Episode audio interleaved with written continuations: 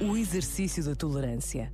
A palavra tolerância ganha um uso extraordinário e quase parece banal, mas é preciso que recupere toda a sua relevância, que seja dita e escutada com o impacto inicial.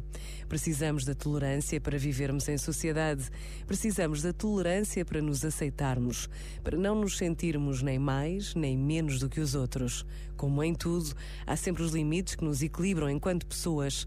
No caso da tolerância, os limites jogam-se na certeza certeza de que nada vale tudo.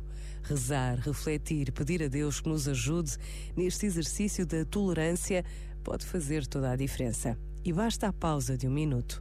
Pensa nisto e boa noite. Este momento está disponível em podcast no site e na app.